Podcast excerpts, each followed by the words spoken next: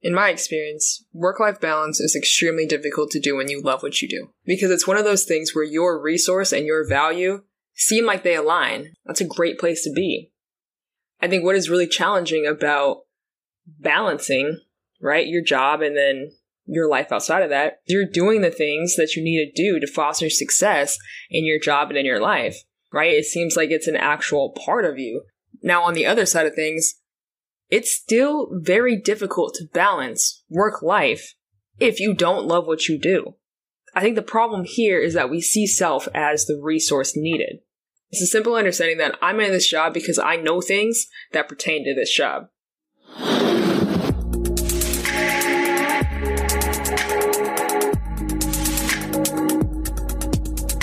My name is Jordan Bishop, and I want to welcome you to the Embrace Yours Truly podcast. The whole idea behind these conversations, this podcast, is to develop the practice of connecting with self. I want to talk about your heart, how you feel, how you think, and what's truly important to you. And maybe you don't know yet, and that's cool too. But it's conversations like these that help us better understand the purpose of all of our emotions and all of our thoughts. There's the world, there's life, there's your life, and there's you. And we're going to start with you. Because when we embody a self embrace framework, everything in life becomes much less complicated. So let's talk about you. Let's dive into the version of you that only you know. All right, welcome back, or welcome to Embrace Yours Truly. In the past couple of weeks, we've been talking a lot about battling the ego. For me, it's been really important to have those conversations because it's one of those things that is really present in our life but until we give attention to it, it's going to continue to control multiple facets of our life. You know, and having two full weeks of ego dialogue in my head, it led me down the thought flow of what it actually means to be human. In broadening this outlook on what it's like to be human, it also helped me zoom in on what being a human being actually means. You know, as we journey through this episode, there's two specific things that I really want you to hold on to. I want you to keep in mind the human value and the human resource, and ultimately dive into the question of are they the same thing? Is value and resource the same thing? It's up to you to decide. So when I look at being human, there's a very, very simple example that I want to use to describe what it means to be human to me. Picture this. You're standing in front of me. I'm standing in front of you. You look me in my eyes. I look you in your eyes. You see me, see you. I see you, see me, which means that we see each other. The simple exchange in the imagery that I just gave you was what? It's connection. Through the visual aspect of literally seeing one another, there's a connection that's made. I want you to hold on to that example when I talk about the human value.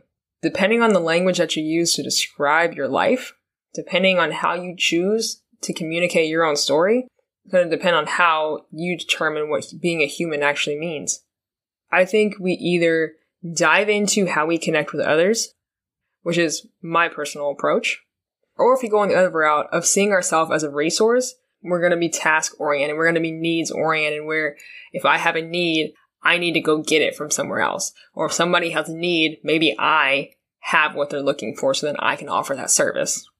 So that's a general overlook of what it is that we're really going to dive into. And I really just want to touch on this today so when we expand this back out, right, we look at the life aspect of this. When you think of human resource, what what what the hell do you think of? For one, you probably think of HR, which that's a whole nother conversation. But what does being a human resource actually mean? That means that a person has the skills, they have the resume, they have the knowledge of the tasks that need to be done, right? They have something about them that makes them useful to other people. You're a human resource. But I think what gets lost in translation is how to be of value instead of how to be a resource.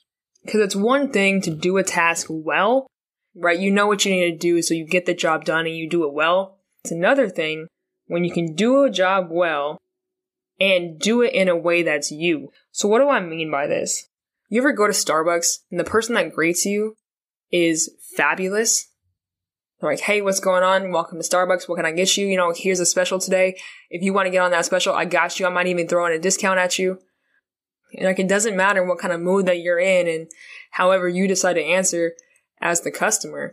The person on that other side, if they're rolling with their personality, if they're rolling with what they do and they're good at what they do, they're going to be able to figure out how to do their job well and still be themselves, right? Even if you show up as a moody customer, they're still probably going to do their job as well as they can and they're going to do it in a very specific way that shows who they are. But what makes them super different is their ability to add value to you as a customer. Their value is them being themselves, right? So even if you say, no, I, I don't want that. No, I don't want this. No, I don't want that. Maybe they're a person who wants to make you laugh and they end up cracking a joke and they make you laugh. You know what happens once you leave the drive through after you get your food or your drink or whatever? You remember how you felt in that moment with the person taking your order. So what happens? You leave there and you associate that feeling that you had, that laughter feeling, that good feeling, that warmth in your body feeling with that store. And it's because of that person. That means that, guess what? You're probably going to go back there because you had a good experience with that person. Not even necessarily with the store. You had a good experience with that person. That's value. That's adding human value. Say the same person's at the window, presents you with all these options, um, but says it in a very monotone manner and you say, no, no, no, I don't want this, don't want this, and they just say, okay, they give you your food at the window, and then you just drive off. Like they don't really have any type of exchange with you. They don't try to make a connection with you. You might not go back to that joint unless you really like the food, right? And that's my point. You have to understand your value and then pair it with your human resource, what it is that you do. And that pairing is what I think the human experience is. You know, one of the biggest mistakes we make as human beings is forgetting that other people are human beings too.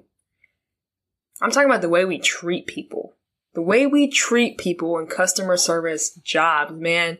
And I, I mean, I do it too.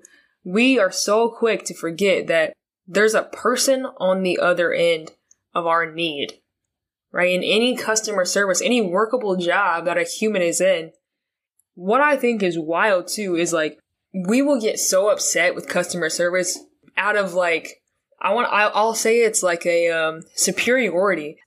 As the customer, you have the power, so you feel the sense of seniority in the in the position that you are in when you're talking to customer service.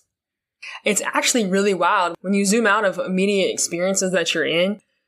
Think about how many times you've gotten upset with somebody over the phone that was simply doing their job trying to help you. The amount of time that you got upset with a waitress whether they were right or wrong, whether they fucked up your order, or whether they were just like not giving you what you wanted. Like any experience that you have with somebody who's in a position to help you, that's a shared experience, man. And what's really unfortunate about it is that, like I said, we deny that other person a chance to be human in that moment because we expect to hear yes. We expect to get exactly what we want. Well, guess what? The human error is real. Like people make mistakes you make mistakes, right? It's okay for you to make mistakes, but it's not okay for other people to make mistakes. We forget that other people are human. You know, one of the best ways to slow down is to change your focus in moments. Focus on the connection that you're making with that person in that moment, more so than the task that you're trying to accomplish, more so than the outcome that you're looking to get. You're never going to get moments back once they're gone. You ever think about that? There's so many shared experiences that we have, we don't even realize are happening at the end of the day, what's life actually about? Is it about accomplishing your task that you need to do? Or is it about building a connection? I mean, that's your call to make. Let me remind you that I am trying to challenge your perspective on what it means to be human. So when I say what I'm about to say, it is meant to challenge you. In my experience, work life balance is extremely difficult to do when you love what you do. Because it's one of those things where your resource and your value seem like they align. That's a great place to be. I think what is really challenging about balancing, right, your job and then your life outside of that, you're doing the things that you need to do to foster success in your job and in your life, right? It seems like it's an actual part of you. Now, on the other side of things, it's still very difficult to balance work life if you don't love what you do. I think the problem here is that we see self as the resource needed. It's a simple understanding that I'm in this job because I know things that pertain to this job. So you show up, work your eight to five, or work more than that or less than that, and you do the things that are asked of your employer. So it's this simple act of understanding that you are a human resource and you have to be in that space. Whether you love what you do or you hate it, being a workhorse is definitely a vice. whether you specifically want to or whether you feel like you're being forced to, you get in that zone where you're like always available. I say it's a vice because we, we really do get addicted to work. Whether it's a driver because we love what we do, we still get in the zone where we're so locked in on the final result that we're doing and we're doing and we're doing. What we give up is the present moment. I don't think we're able to be as present as we possibly can be because it's so outcome focused. I mean, maybe it's to survive, yeah. Maybe we just think it's something that we have to do in order to keep our job. I'm not suggesting that you shouldn't do your work, but what I'm saying is like the 24 7 on mode of work, that's like super not healthy. And I bring that up because that's one of the ways that I think that we get so caught up in being a human resource rather than having human value. The number one cause of injury within elite athletes is overuse. Um, Ryan Holiday talks about it in his book, Stillness is Key. It's not the collision that injures the athlete. They collapse because they push themselves so far, they hit a breaking point. Like if your body doesn't rest properly, it can't perform at its highest levels. That's normally where most athletes get their injury.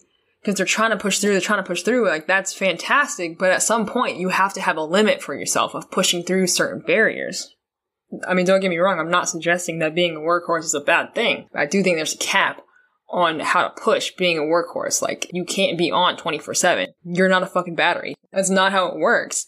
You're a living human being that needs breaks and needs recovery, right? And I like to look at this in two different facets. I like to look at, okay, what's, what's the efficient workhorse look like? What's that, what's that load look like? And then compare it to inefficiency. What does that look like?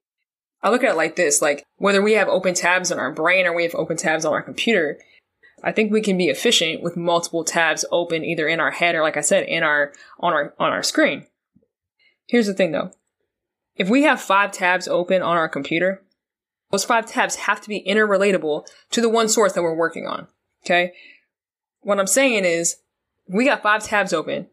The only way to be efficient in that process in managing these different tabs is by making sure that they're interrelated back to one specific thing. There's no distraction tab. There's no YouTube on. There's no checking the football game. There's, there's none of those tabs can be on if we're going to be efficient in trying to juggle multiple tabs being open. To me, that is organized chaos. You can function in that system and you can do so in a healthy manner, right? I start to see these five tabs being open as inefficient when um, they're not interrelatable right? Where there when there's multiple tabs open um, that are random. So how our brain works, we can only focus on one thing at a time. So you look at a 10 minute span, two minutes we're going to focus on the one job task that we're actually trying to do. The next two minutes we're going to check our phone and look at our social media. The next two minutes we're going to research something that we thought about earlier in the day. Then we're going to go back to the main tab and refocus what we were actually supposed to be doing, because that's definitely a thing. We forget what the hell we were even doing in the first place. Then we might take the next two minutes to start researching what it is that we're even supposed to be doing in the first place. 10 minutes go by, you may get 1 or 2% of what you're actually trying to do done. That is inefficiency. And I think it's the same thing when it comes down to like making decisions. If you have five tabs open that are not interrelatable, you are not going to be efficient at how you make decisions. My point is that if we only see self as a resource, it is extremely tempting to have multiple tabs open that have nothing to do with each other. Because all we see is all the different directions that we're being pulled, that all the things that we need to do because of what we know. The piece of this that I'm challenging is combining your human resource with your human value. My opinion, adding the human value piece helps us stay efficient in what we're doing, helps us align seeing self as a resource and seeing self as having value. And this is one of those things that you have to understand as a human being because the world we live in is so ever changing. It's so fast. People expect instant gratification. People want the now. People want to use you as much as they can, as quick as they can, and people do not care about your health on the back end. This is where things like boundaries come into place. Like you can't set a boundary if you only see yourself as a resource. Boundaries come into play when you see yourself as having value and you understand, okay, I have limits. Okay, I need rest. okay, I can say no. People don't see people. Let's just put that out there. People see the work that is done by people. But they don't see people doing the work. Okay? So, let me give you a different visual. Think about your favorite perfume, your favorite cologne. Correct me if I'm wrong. You will use the absolute shit out of that entire bottle, every last drop, till you get to a point where you start dabbing your finger and rubbing it all over your neck, rubbing it on your wrist. I do it too. It is what it is. But think about that. It's a valuable resource to where you are going to use it to the point that you can't use it no more. When you have that empty bottle, it still holds a lot of value because you're connected to it because you love it, but it's no longer a resource that you can actually use. It's empty. I mean, relating this back to a point that I had just made about decision making, you are not a bottle of perfume. Like people can't see when you're running on low, when you're running on E. So when you make decisions with multiple tabs open, your judgment is damn sure going to be clouded. But people don't know that. People only see your human vessel. They don't see what's going on in your mind, what's happening internally within your body. For the most part, right? People don't know when your judgment is clouded. The other thing that I want you to consider is the amount of disconnection that goes on in our world. We miss opportunities to connect human to human every single second. And it doesn't even start with how we connect with other people. It starts because we miss the connection with self. How we speak to other people is a direct reflection of our own self talk. You have to first see yourself to know yourself before you can try to know another person. You have to know yourself in order to connect. You have to know something about you to make a connection. And it could be, it could be unconscious, honestly. It could be in the subconscious. It doesn't even have to be something that's conscious for you to make a connection with somebody. But you do have to understand that there's some value within self before you make a connection with other people. And honestly, I think it starts with just looking, looking at the value that a human brings to the experience that you share with them. You know, I mentioned it earlier. There are so many shared experiences that we miss out on, man. Because we're not looking at people. We're looking at the task. We're looking at the job. We're looking at time. We're thinking about time. We're thinking about other people in certain moments if you want to see the value in humans, you have to be present with the humans that you're with. And you, self, are included in that. You gotta slow down your world though. You have to rest. You have to recover. You have to be still. Being still is one of the finest arts of being human. It's an experience. It's an expression. It's a recognition that I exist. You have to see, feel, hear moments so that over time you can pay attention to sharing those experiences with other people. You ever look back at experiences that you had with people and talk about it with them? If you're lucky, you might experience it the same way that they do. More often than not, your experience, what you felt, what you saw, what you heard, how you remember it, probably has a different dialogue than the other person. One, I think that's actually really cool we, that two people can experience a moment very, very differently. But two, we also miss out on the opportunity to connect in that moment. We try to connect with the person through the use of the shared memory. Well, that's still available if we're present in the shared moment. That obviously later carries that memory value. I don't know. This challenges you to look at what are you sacrificing in your life right now? Are you being a human resource and do you see your own human as having value? I honestly think that we sacrifice the wrong things in life to get what we want. I think that we sacrifice health, connection, time, money. At the end of the day, I want to remind you that being human is a privilege. Being human is a gift. Being human is rare. And being human is about connection. So, as you journey off into your day, your night, your week, maybe even your month. Consider the possibility of reframing your idea of what it means to be human. And here's my final thought. In understanding human value, it comes down to one core element the language that you use to describe it. I think if you truly want to understand the value that you have as a human, you have to look at the core of how you exist. I think one of the core elements of how we experience life starts with our language. So if you can look at your own language and how you describe value, how you describe human, you can put them together and live an intentional life as a human being.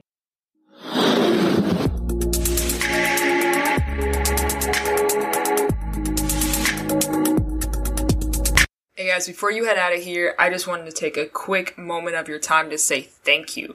Thank you for listening to this podcast. Thank you for listening to each episode. Thank you for having conversations with me. You know, this is something new for me and I'm having a lot of fun with it. But man, if you want to have direct conversation with me, please go check out my social media. I'm most active on Instagram, so that's the link that I'll leave in the description. But yeah, man, that's a great place to reach me and just to have further conversation about some of these things that we're talking about. And the other thing is, this is a new podcast, so if you guys can leave a rating and a review, that would be awesome. And hey, if you've already done that, please continue to share this podcast with your friends and your family. The whole point of this is to inspire people to connect on a deeper level with themselves. If I can just spark the interest in some people to do that, because all it takes is a little bit of hope, a little bit of curiosity, a little bit of exploration, a little bit of stepping outside the box. Man, that's what makes recording these conversations by myself so worth it. And last thing, if you want to know how to support the show in other ways, please be sure to go check out that link in the description. Until next time, I'll see you.